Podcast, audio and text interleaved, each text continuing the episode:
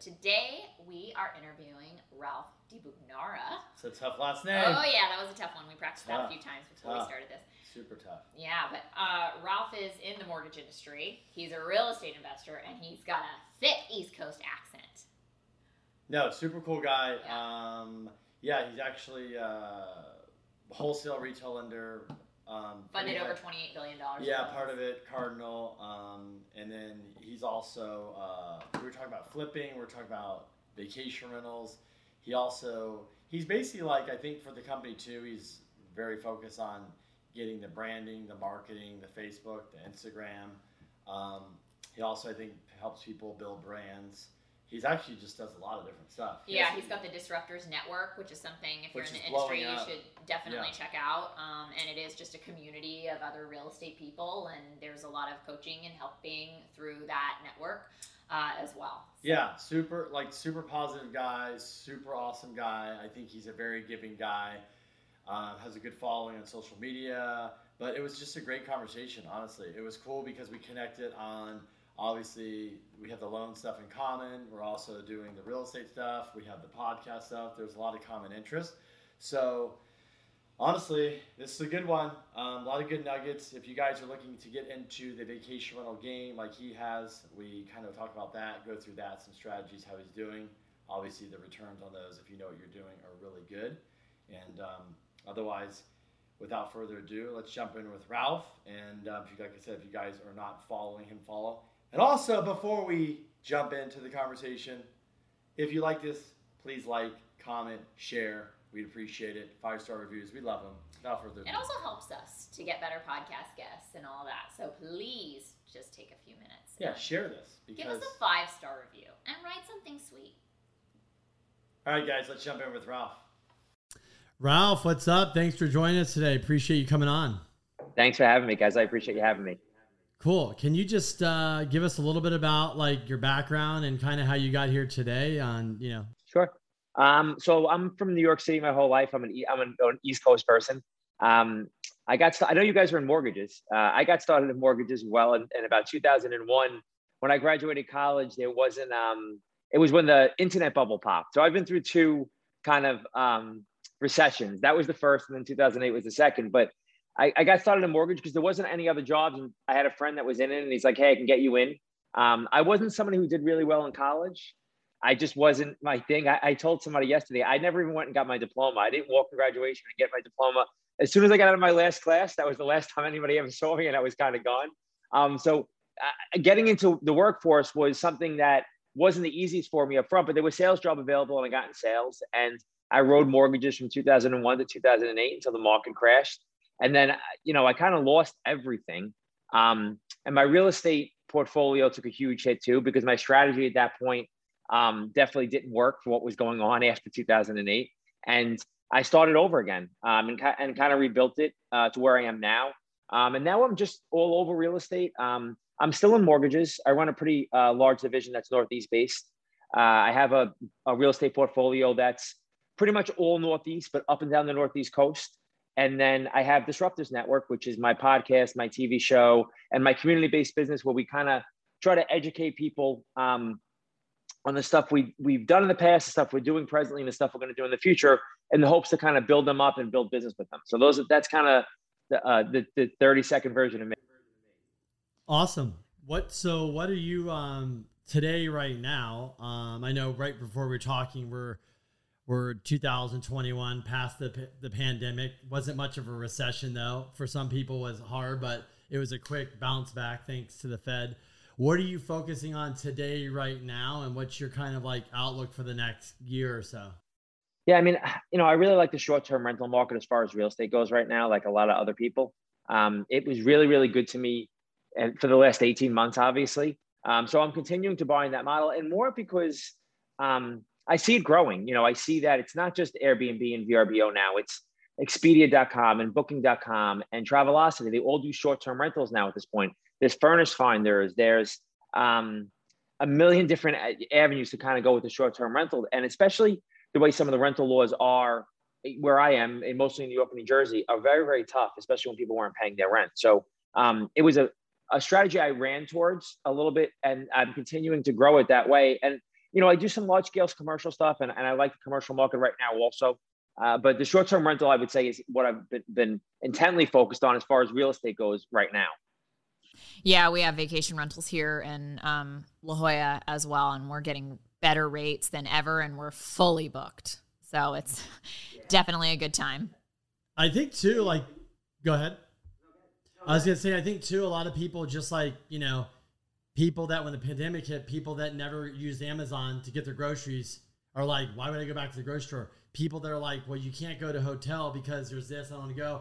Maybe it's their first time trying a vacation and I'm like, ah, and all of a sudden they're like, wow, I really like this. You know, this is, I can bring my family cheaper. So people experiencing new things that we already knew about. That's why when I travel, I do the V R B O, you know, I like it. We do hotels, but it's just easier. But I think people get a taste of that and they're like, why would I go back to the hotel? I get so much more bang for my buck.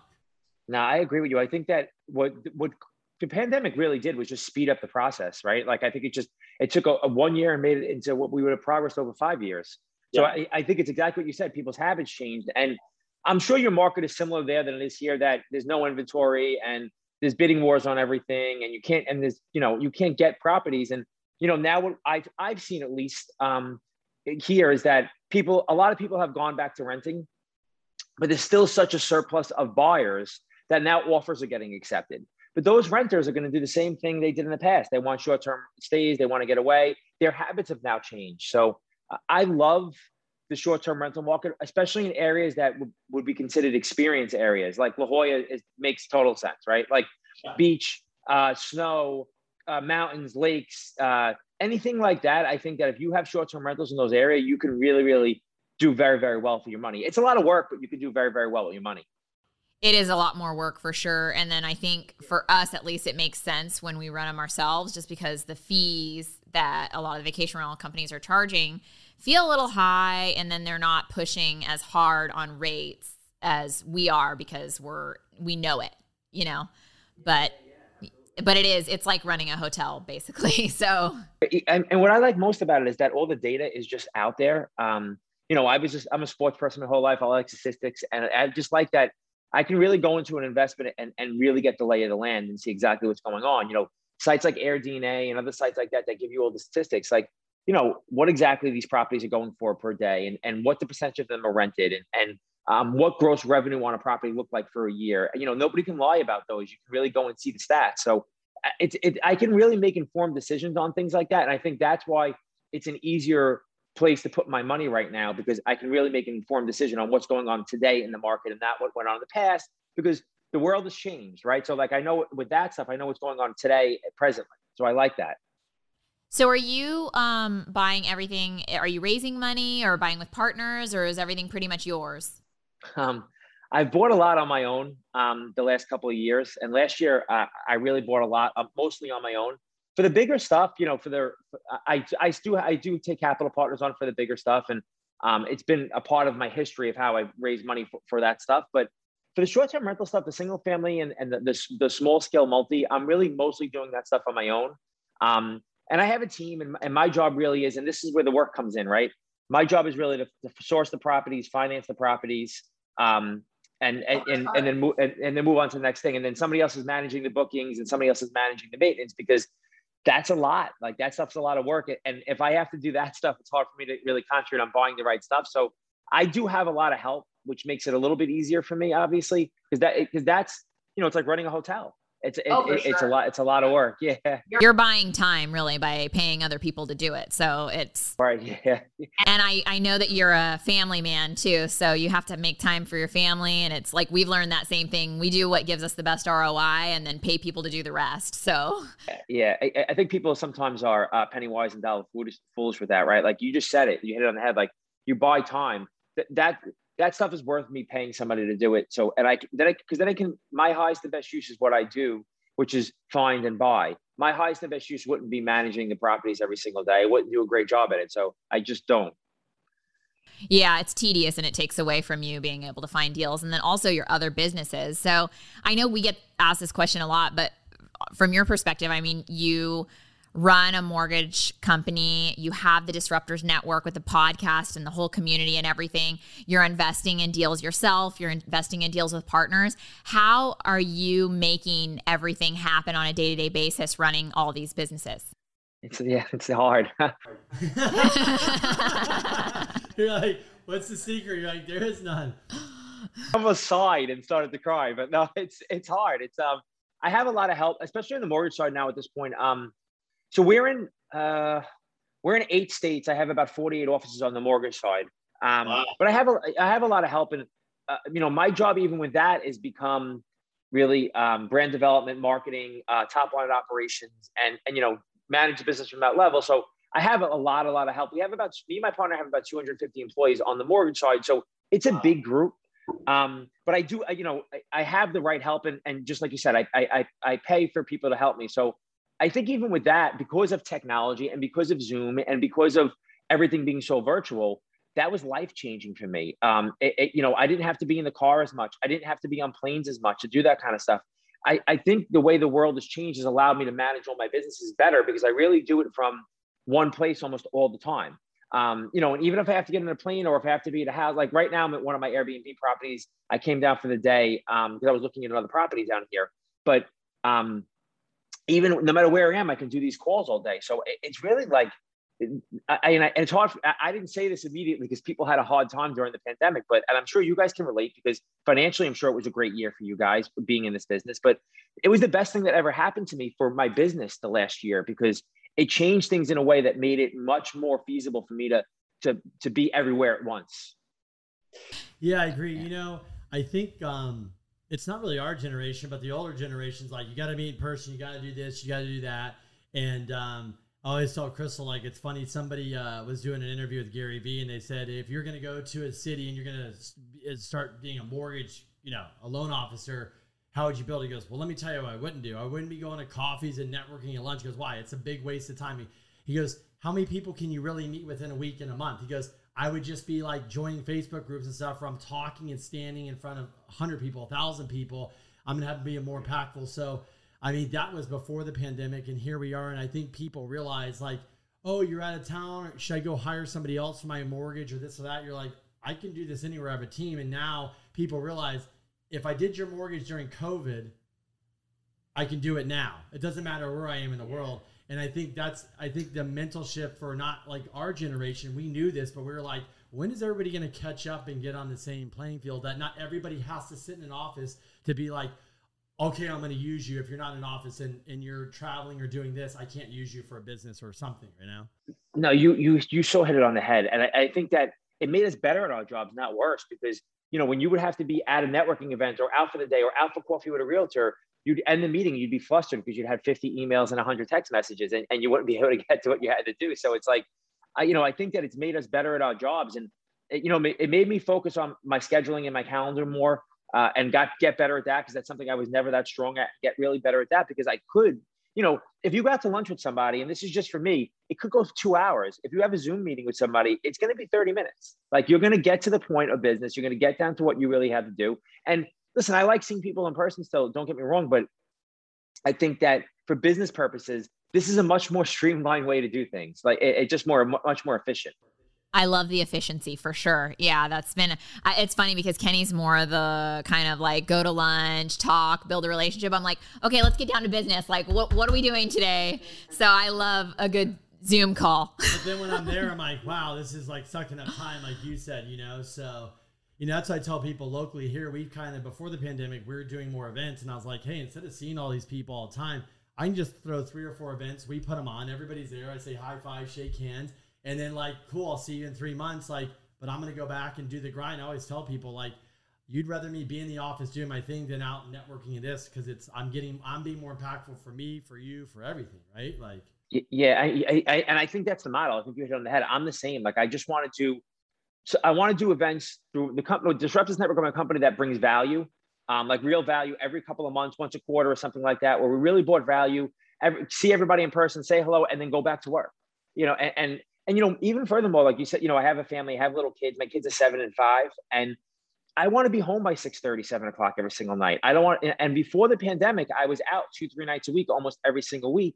And like, I think the thing I liked most about was that I, I value my time a lot more now, probably because of that. And I'm in the office early. I'm in the office by seven thirty, eight o'clock at the latest every single day. So you can find me in the office, but at six, six thirty, I'm going home, and I'll answer my phone if I have to, but I'm, I'm really going to go home. And I really want to be around, around my family and, and doing that for the rest of the day, because they're growing fast and that's happening too fast. And, and I feel like I'm going to miss all of it if I don't stop, you know?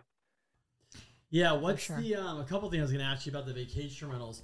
Um, because I think a lot of people are looking at this space, right? I know people, you know, people on larger, small scale. Um, here in, here in San Diego, unfortunately, we don't have the laws passed yet. Um, they're figuring it out. I think what's going to happen is, is you're going to get a license. They're not going to, you're not going to be able to get a bunch, but eventually have a license. And then I'm sure there'll be some wiggle room how that works. But then, you know, places like Palm Springs, Palm Desert, which I'm sure you're aware of, they've already solidified it. So a lot of people I know, they're like, I only want to invest in markets that already have like the laws solidified. There's no changing it. So where you're at is, is it like the law's done, or is it kind of up in the air, or where are you guys at? You know, it's real. It's, it's so crazy because it's really still city by city and county by county, and every area is different. And, you know, you found, I find some areas that are loopholes that don't have any laws yet, and they're not even aware that it's even going on, and you're able to do it pretty easily. And then you find other areas that are like, right now I'm on the Jersey, I'm on the Jersey Shore, which is a really a beach, they're beach towns. They're all beach towns. Um, and the town I'm in is a town called Seabright. It's very, very small. Um, And they're, they're, they were Airbnb friendly. You have to get a permit, but they were Airbnb friendly. And but it's a small town. So there's, I think there's only sixty Airbnb rentals in the whole area, which which is amazing for me. And then you look at areas like Nashville or, um, you know, some of these other areas that are super popular, and there's six thousand active rentals. And now they're really cracking down because they let it go too crazy.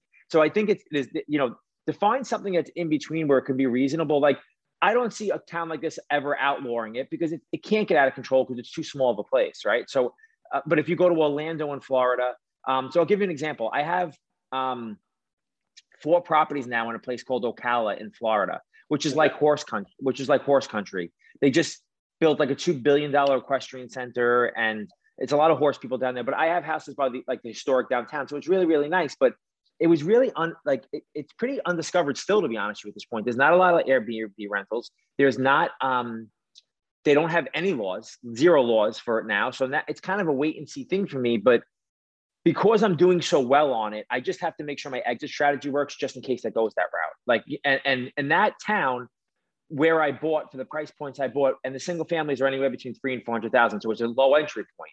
Wow. Um, you know, if if if they come in t- tomorrow and say, hey, We're, we're gonna we're gonna stop this. We're gonna restrict it. I can sell and make a profit, and that would be my exit strategy because people aren't just buying there for, for Airbnb; they're buying for other reasons, right? So it's got. So I think as long as you have the right exit strategy in those towns, you can you can make it work. But it just it, it's really place to place here at this point, you know. I agree. I think that's that's probably one of the bigger challenges with identifying vacation rental properties is doing the research on what those areas allow and what the laws are and making sure that you're compliant and whatever, because I think there were like properties in L A, for example, when they passed the vacation rental law a few years ago, some people were not okay. You know, they had these vacation rentals and you're like, oh, they eh. came in and just went whack. And then, yeah, it just, but it's honestly over. Now, if you held on to the property, you're like, well, the real estate market's doing pretty well. So I can probably just sell it, make a profit and go do something else, you know? Yes. And, you know, I think that, um, and when did you guys get into mortgages? How long are you in the, are you in the, were you in two thousand eight? seventeen years. Yeah. yeah. two thousand three. Oh, my pains. We we could probably commiserate for five oh, hours, yeah, yeah, but, yeah. but this market, um, I believe is completely different from that market. It's not even close to being the same. And I think if there is some sort of correction, um, it'll never be that. And even if you bought now, I don't think, even if you overpaid, long term, I think you'll be fine because it's not so it's not so inflated that it'll be a problem. That's my view from what I've seen. I don't think well, it's nothing like that, right? And and the other thing I'm seeing is like BlackRock, which is probably the biggest fund in the whole entire world. They bought a six billion dollar pool, I think, last month of single family rental homes, right? So, you know, they're buying at the top of the market, so they have to know something. Like, you know, I, I you know I don't know exactly what they know, but I think that I'm. On- and they're driving the market up too. They're driving the market well, up. Well, yeah. Well, let's look at this. The lar- I, I forget the company. You might know the largest, you know, fund that has the largest holdings of single family residents. It's not BlackRock. It's somebody else. I can't think of what they are. They, uh, th th to answer your question is, that's all I always tell people. When I always say is watch what people, that's why watch what people do, not what they say. They're doing things so they know the data. So you take the largest home holder, to answer your question, they did a rent, rent increase this year, I believe, five point four percent for existing tenants across the board. They have like, they have more, they have fifty, some crazy amount of homes. Then they said the new leases they're getting are fifteen percent higher. So do that over, because what they know, what, what they know is coming, and you and I know is it's never been cheaper to buy a home. Because like I tell people, like if you, you're a mortgage guy, if you take, where I was doing a house, if you took a house for this and put twenty percent down at today's rates, and rates go up to three point five and the same thing, the houses really have to come far down if you look from like an, you know, like interest a, savings from interest savings for the life of the loan. And that's when I realized, I was like, okay, I looked at it and I'm like, the houses really have to correct. Like, I'm going to wait. And then I hear guys like, you know, Matt at U W M, you know, he is Matt that owns U W M. He's like, no, it's actually going to cost you more. People are like, no. And I'm like, when I did the math, I'm like, actually over time, it's, you're not really saving. So these, but also what's happening is people are getting pushed out of the market because it's expensive and renters are coming in. And all these guys know that. We sold our property management company to a company called MYND, M Y N D. And they, um, They actually, prior to us, they started and raised money and bought eighteen thousand homes and sold to Starwood. So we were like, so these guys, like, we're going to take on the, um, the space, you know, the, what, what is it? The property, property management. management space. And we're like, what? So what they ended up doing is they've got the footprint, they got the space, they built their own technology. But then there's an article that came out that said they just got a partner on Wall Street to raise five billion dollars and they're going to buy twenty thousand homes. And so I was funny because we were emailing back with the C E O and, and I was like, you know, joking, but there's a reason why these guys are doing all this. And I think long-term is rents are going to go up because income is going to go up because everything else is going up and you can just see it. I mean, you're one hundred percent right. And, and again, go, even if you want to go back to two thousand eight, and if somebody really wants to harp on looking at that, if you had the, the staying power to stay in real estate at that point, rents didn't go down, rents still went up. The world was crumbling and rents still went up. So rents are always going to go up. Rents never going down. Rents always going to going to rise. So if you have the ability to stay in real estate, even if there is some sort of market correction, you're going to be okay. You're going to be okay long term. So like everything you're saying makes so much sense, especially about the rent prices, because they're going up even further than the housing prices are going, where people aren't paying attention. Yeah, I think the hardest part is just finding the deal right now. Like you said, like there's just multiple offers on everything. Everything's getting bid up. I mean, it's hard to even rent a place right now, uh, at least in San Diego. Very competitive. You're right.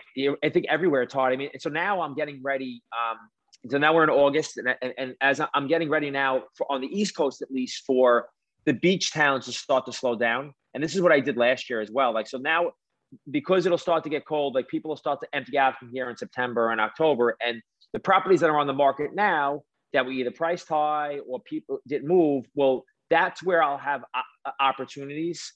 So I really like kind of geared myself up over the next couple of months to be looking in those sort of towns, um, in New York, uh, in New Jersey, in North Carolina, and South Carolina, um, in Florida, and like in beach towns or something like that. Because as the weather starts to change, people, those properties will either sit, well, you'll be able to get some kind of deal with them.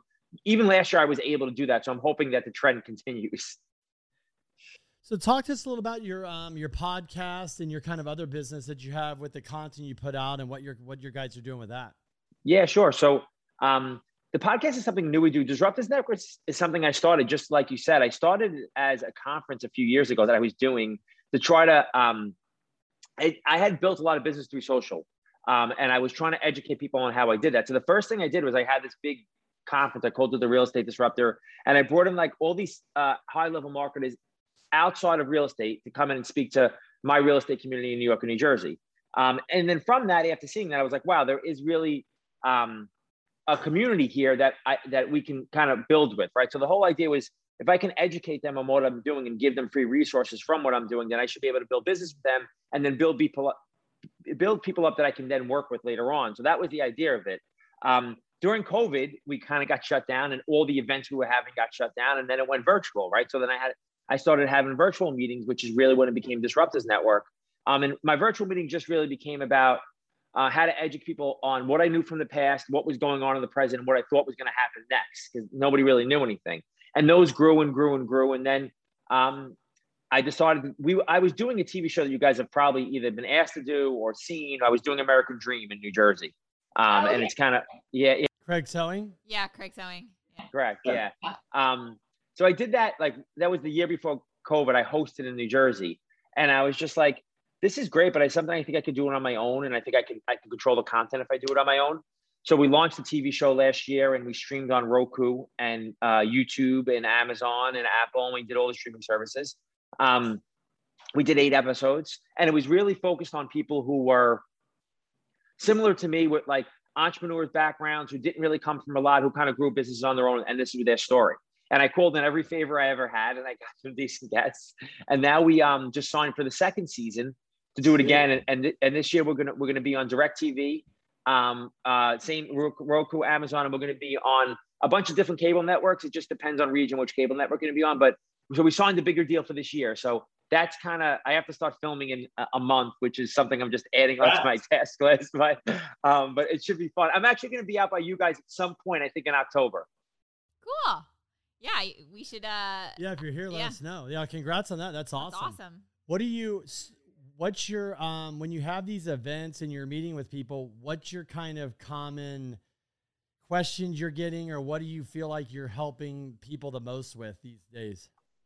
That's, that's a really good question. So I think originally it was so like, I, I really started to go social, social media heavy in probably, um, fifteen and sixteen. Um, so I think when I first started doing them, that was the questions, right? Because people didn't, not as many people were doing it. And that, the questions were really based around that. Now that that's gotten a lot more common and everybody's doing it and it's not, I'm not so unique anymore. Um, I think it's gotten more around how I'm buying real estate um, and how I'm doing that and how I'm building that. I, I think the questions, because you know how mortgages are, uh, you could, you, I'm sure you can understand this.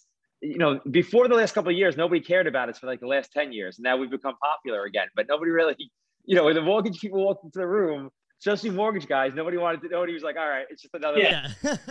real real yeah. estate's gotten really sexy because of the Grant Cardones yeah, and the, yeah. you know, all those guys. Yeah. So, you know, I, I, I kind of tended to stay away from that because it didn't really draw people to me. So I really focused on what I was doing in real estate. Um, but I think just educating people on how to buy, how to buy the right way and how to kind of build something long-term, because I really lost everything once and had to start over again. So I, I've seen every aspect of it at this point. I, I think that's what I get asked about most. How do you, so, I mean, obviously, you know, everybody's like, is this, you know, that's the thing. Is it going to crash? What's going to happen? This and that. Um, I always remind people, I said, you know, you don't really know, but you know, if you look at the last cycle, there was what, over three point seven million homes on the market nationwide before the crash. Now there's what, you know, maybe one and a half, one point two million. We're, we're, there's so much less inventory. Um, But how do you, when you had that, you know, you went through that whole correction, which probably gave you like a doubles master's. You don't even, you just go through one of those. You don't even need college, right? That's what I tell people. Yeah. You're going to learn more about yourself and everything.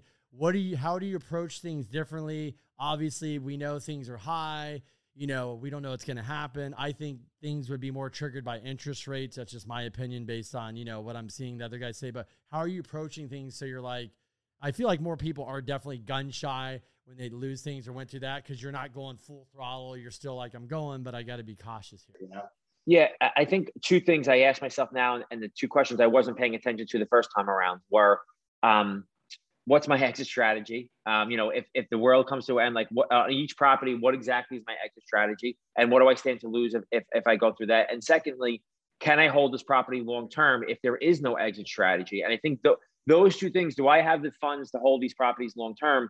And those are before two thousand seven, two thousand six, when all that stuff was going on. What my biggest strategy at that point was mostly, I was doing a lot of stuff in Florida, which was one of the hardest hit states. And I was buying contracts at that time for stuff that was pre-construction or uh, early on construction and flipping the contract. And, and that stuff, if you remember, was very popular at the time where I was buying stuff pre-construction. I was selling it before it even hit the market, and I was making my small profits. And I was, but what I was doing that was very, very stupid. And where I got caught was um, I was one hundred percent in all the time. Like I would take profit from one thing, it would go one hundred percent back into something else. There was no like, let me put something to the side and do this. I was like, no, I got uh, fifty thousand out of this, one hundred thousand out of this. I'm putting it all back into something else. And then when it ended and the, the, the bottom dropped out, and all those pre-constructions couldn't even be finished being built, I lost everything I had in those contracts. So there was no exit strategy if, if something like that happened. They really, I, if I couldn't sell the contract, there was no exit strategy. So I think staying away from things like that, obviously, or and there's not a lot like that this day, these days, but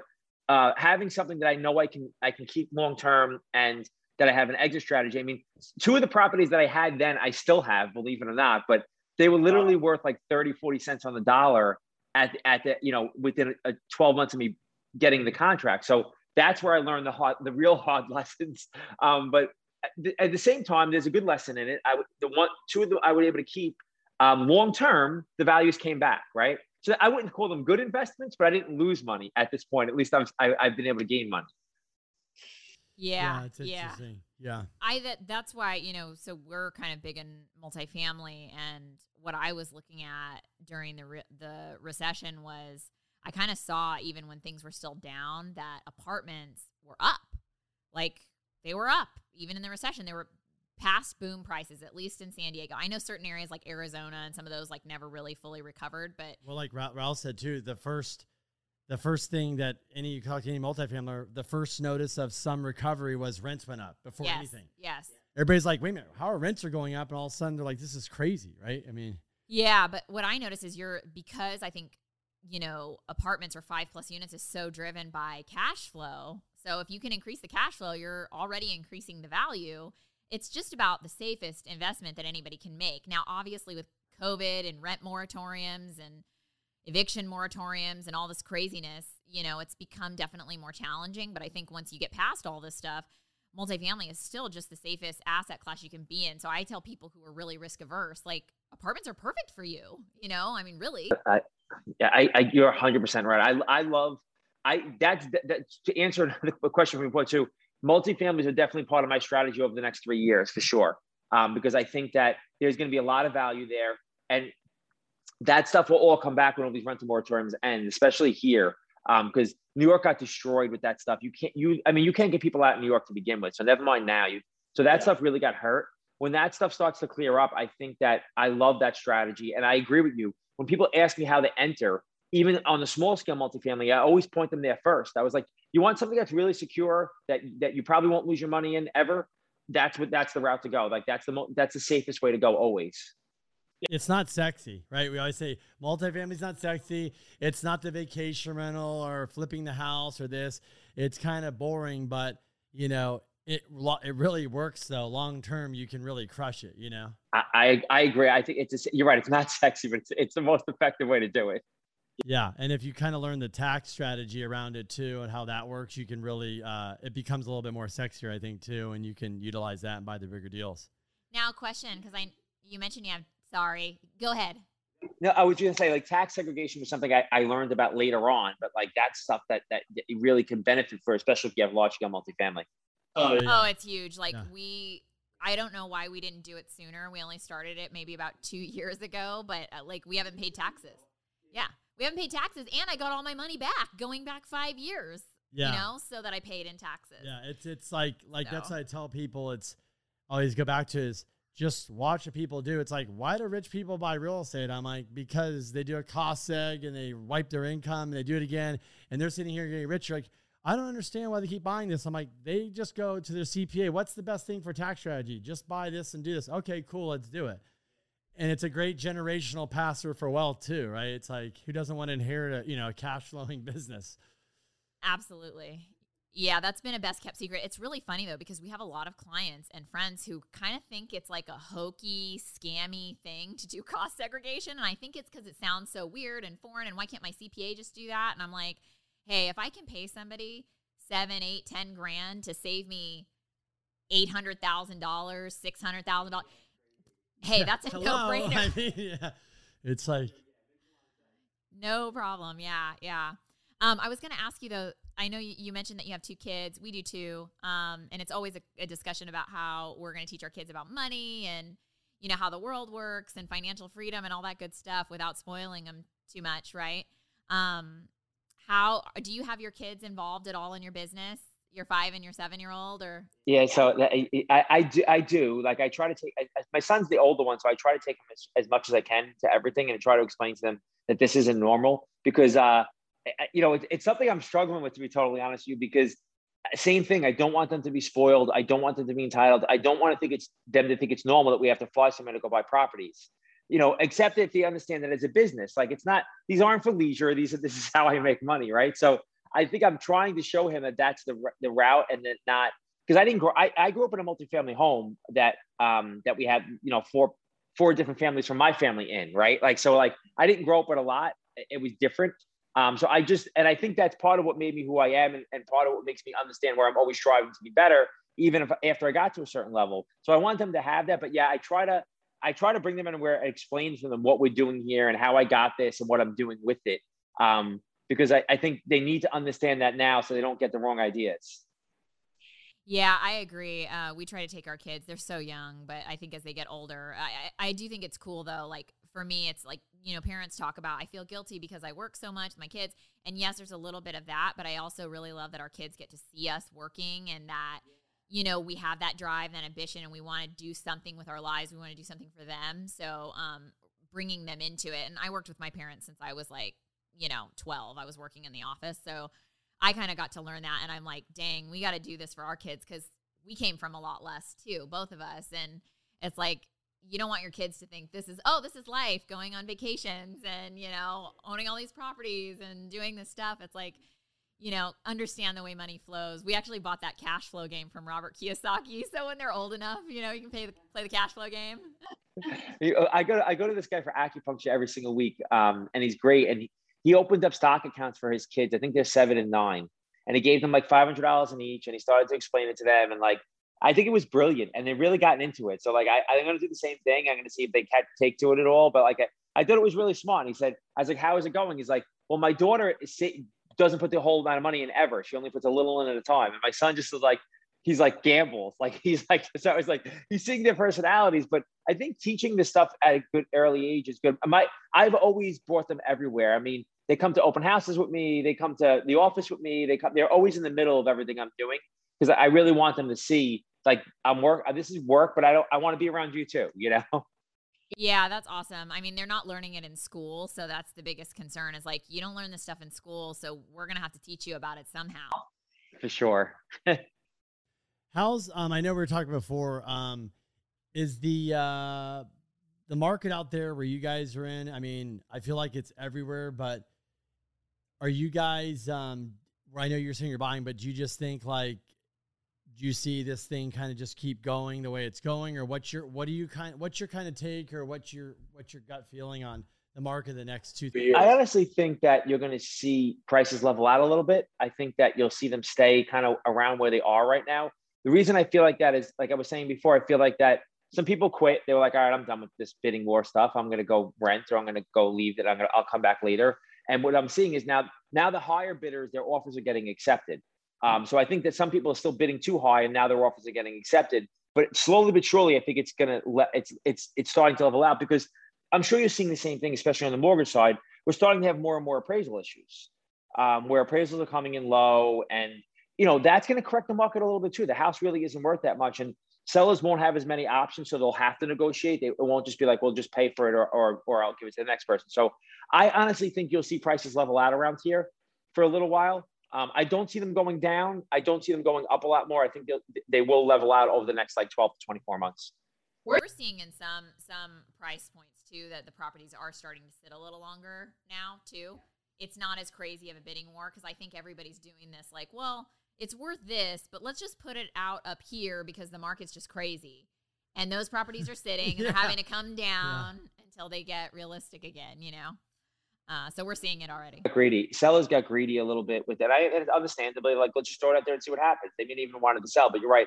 Those houses are, um, you're starting to see price reductions again, which you didn't see at all for like six months. And now we're starting to see price reductions again. So I think that you will see it level out. I think that it's going to normalize a little bit. It, it was crazy, but I think it'll get back to normal. Well, it's crazy because I would actually look at properties and I would see that it was, let's say a house was listed for two million dollars, and then a week later they they took it down and relisted it for two point two. And I'm like, okay, well, you got too many offers then. Ridiculous. You know? So ridiculous. It's, it's... I, and even as far as that, as far as people buying at that point, you know, throughout this whole entire thing, I really stuck to my guns where um, I wasn't going to waive my appraisal. I wasn't going to waive my inspection. Um, I, I, you know, in some cases I was like, I'm going to do it for information purposes only, but it still gave me the option to back out of the deal. Like, you know, I'm not going to ask you to change anything. I'm going to look at it. I think that I never, ever let that part of it go. Um, you know, I had a deal, I have deals like this happen all the time, but I had a deal in Florida last week or the week before where um, I made a really good offer. I, I, I was paying list. I was not going, you know, it was, it wasn't, I wasn't getting a deal um, with a good down payment, and somebody came in and offered cash, and um, they were waiving appraisal and inspection. I said, I'm going to still go by the school. If I'm going to offer you cash and I want to get a deal, like, I'm not offering you all cash and then I'm going to pay regular price. Like, if I'm going to get a discount, that I'll offer cash and I'm not waiving my appraisal inspe- or inspection. But sure enough, and I'm sure you've seen a lot of this, most of the cash offers are not real cash offers. They went to inspection. They didn't like the inspection. They wanted to back out of the deal and or reduce the price. And then they came back to me as the backup offer. Um, so I ended up getting the property, but you know, I think a lot of the, even the people that are going out there, oh, I'll buy it all cash. Th- those cash offers aren't even real. So I just, I think stick to your strategy when you're buying, and it, it, you will get the houses you're supposed to get. Yeah, and I, I think agree. and I think the average person doesn't realize the person out there putting all cash offers in, they could be putting fifty cash offers a month in on different properties, and just seeing who's going to take, who's going to be the seller that's going to let me whittle down and go, oh, just close it. I'm, you know, they're looking for the person that's just going to give in and just go. You're one hundred percent right, and I've had that happen before where I made offers. It's happened five or six times. People came in with hard cash offers. Something went wrong. They didn't, and you're and you're probably right. The reason is, is they're probably putting in multiple cash offers all over the place. And a lot of them aren't even properties they want. They're just trying to see what they can get.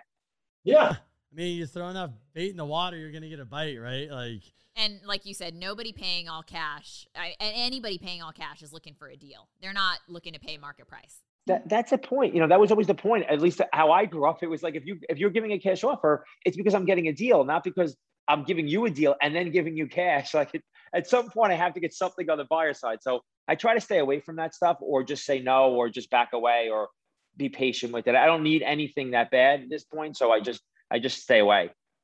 There has been more cash buyers, I feel, in this market too, than ever. It's kind of like, doesn't even really matter all cash anymore. People are like, whatever, you know, because like you said, they don't want to sell for a deal. So they're like, I'll take the risk of financing and appraisals for a higher price. And, and you know what, even you guys are in mortgages, the mortgage pre-approvals have gotten better, where you can go in with, with T B D commitments at this point now. And, it, and that's just as good as cash in most situations. So, you know, yep. s- sellers shying away from offers that have financing on, it just means that I feel like they're uneducated on the process. Not, not that it's, it's the better offer all the time. Agreed. How are you, um, speaking of mortgages, how do you feel about the mortgage industry, the market right now? I mean, you've been in a while. Uh, how do you, what's your kind of take on the, your pulse on the, like just our, our industry? Yeah. I, you know, I think it's gotten to be the popular thing again. Like it was, like, it feels like the same as it was before. And you're seeing more and more, um, either real estate agents or agencies going, coming in to say, oh, we're, we have a mortgage portion of our business now. We're going to, and I Quicken announced yesterday, and Guaranteed yeah. Rate did it. And, Um, you know, everybody's coming into the everybody's coming either into the real estate space or, or combining. And I think part of that is because you could still make money in the mortgage business. You know, our business didn't change as much, whereas real estate has really gone the way of the discount broker. Um, and they and and unfortunately, um, it's become very hard to make money unless you're an agent in, in, in real estate, because they've made it these high payout uh, fee models. And I when, when to do to really run a successful business with, with that kind of real estate model, you have to have two to three hundred agents, and then who? Then how do you even do that? Who wants to manage that many agents? So I think that because real estate um, went away, that I don't think was beneficial for them, and I don't know if it'll stay that way or not. Um, I think that more people are, are trending towards mortgage at this point. Yeah, I, I, I can I can see that. I was going to ask you too on like leadership. Um, I know your shirt says that, but just because you came out of the recession, now you're here, you got multiple things going on. What's probably one or two or three of the biggest takeaways or advice you can give anybody just on scaling, building businesses, and keeping a balance of family and all these businesses? But what's been your, you know, if there is a secret sauce, or how you, you know, maintain some type of level head or whatever, how is, how do you, how, what have you figured out that works for you? You know, I think that I think what I, I like to tell people most of all is there's nothing special about me. I'm not the most dynamic salesperson. I'm not the smartest guy in the room. I'm not any of that. I'm just very, very consistent um, to nauseam. Like I, I have consistent habits every single day, and the stuff that I'm not good at being consistent at, I have either people to hold me accountable or systems to hold me accountable to. Um, you know, so every single thing, like you know, for instance, like I'm not great at keeping my diet. Um, so I keep a nutritionist all year round and I have to send them check-ins once a week because I know that I'm not great about that. Um, I have a leadership meeting once a week where, where it, it, it, I, not only do I have to hold my, myself accountable, but I have to, it, it holds, it holds everybody accountable, but it holds me accountable because I have to write the leadership meeting every single week. I have to come up with something to talk to them about that I'm working on right now. To, to, so I think I just find ways to hold myself accountable, but I, I'm just consistent. Um, it, it, on, I, I try to be as consistent as I can on every single thing I do.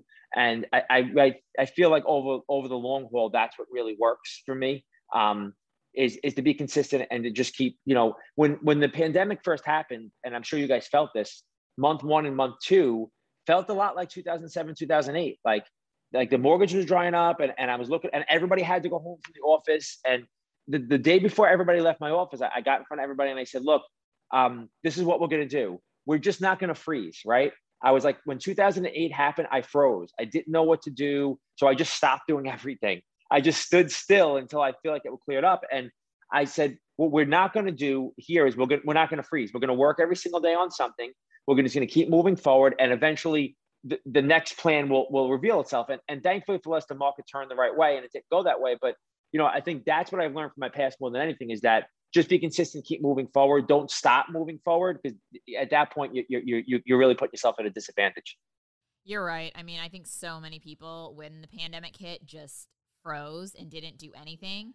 And Kenny and I had that conversation too. It was like, no, this is the time to keep going and to go hard, because all those people sitting around are going to be so far behind when things kind of come back up. And we're seeing that so much now. I mean, you can't get people to do anything for you these days.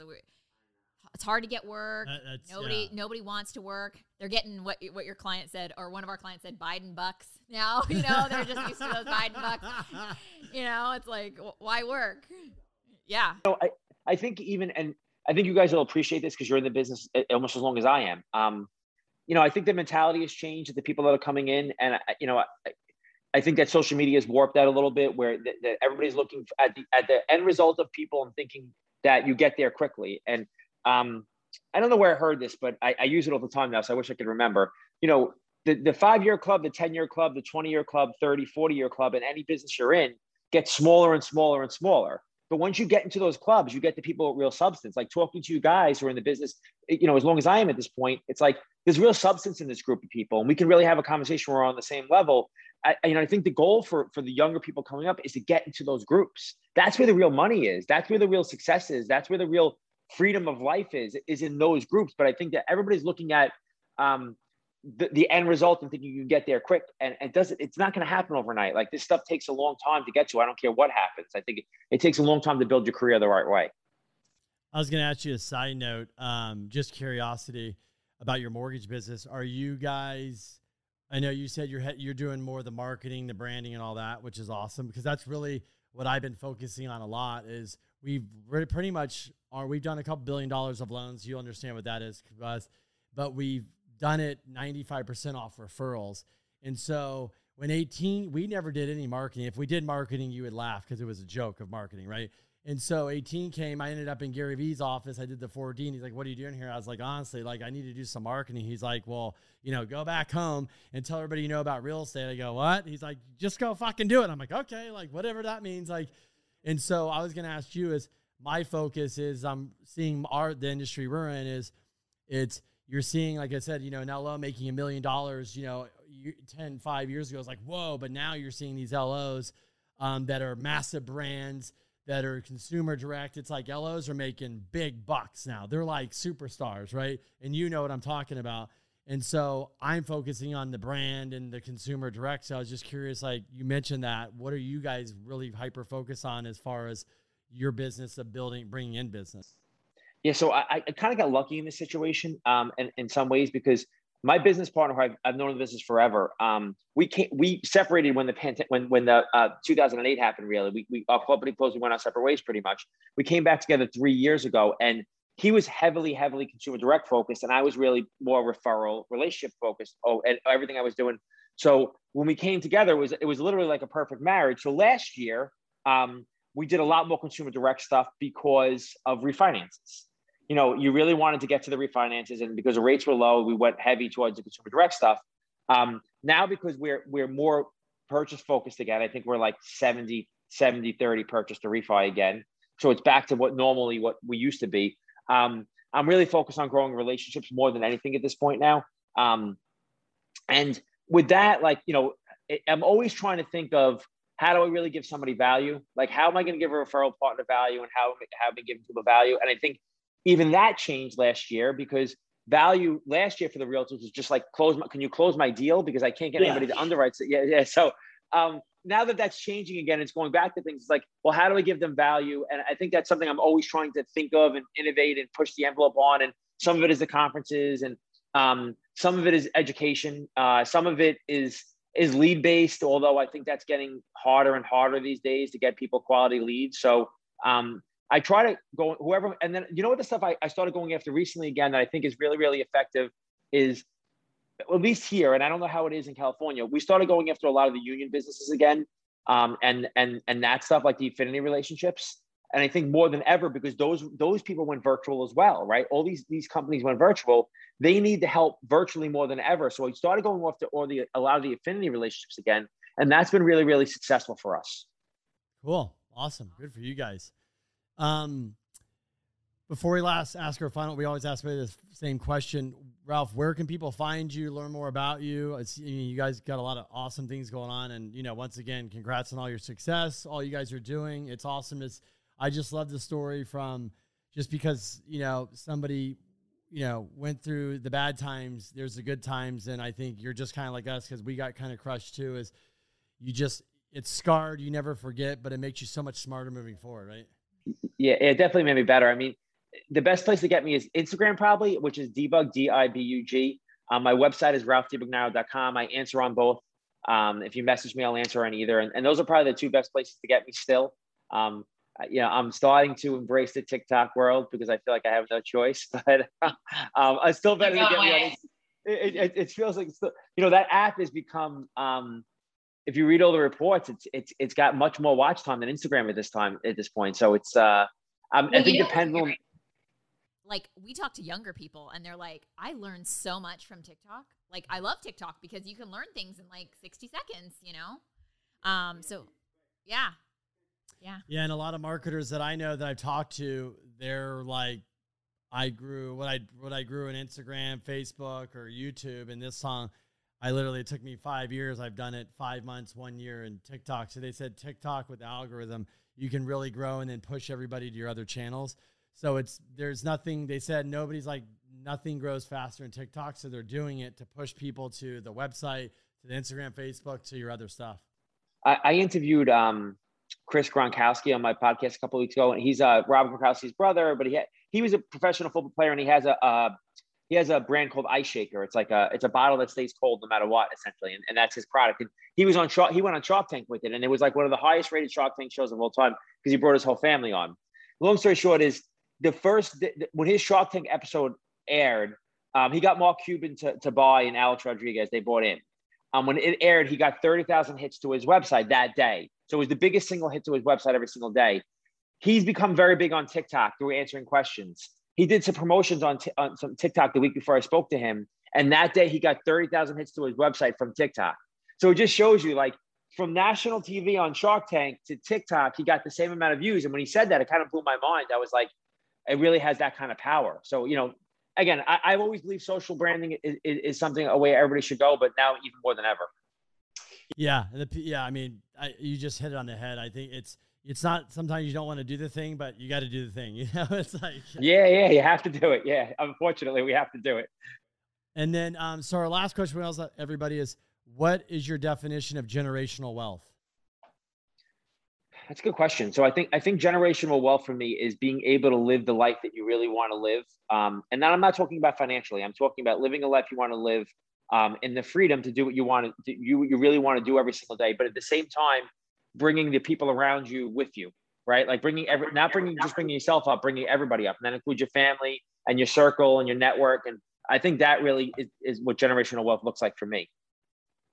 That's awesome. I like that answer. Cool. That was very good. Well, Ralph, thanks for the time. This has been fun.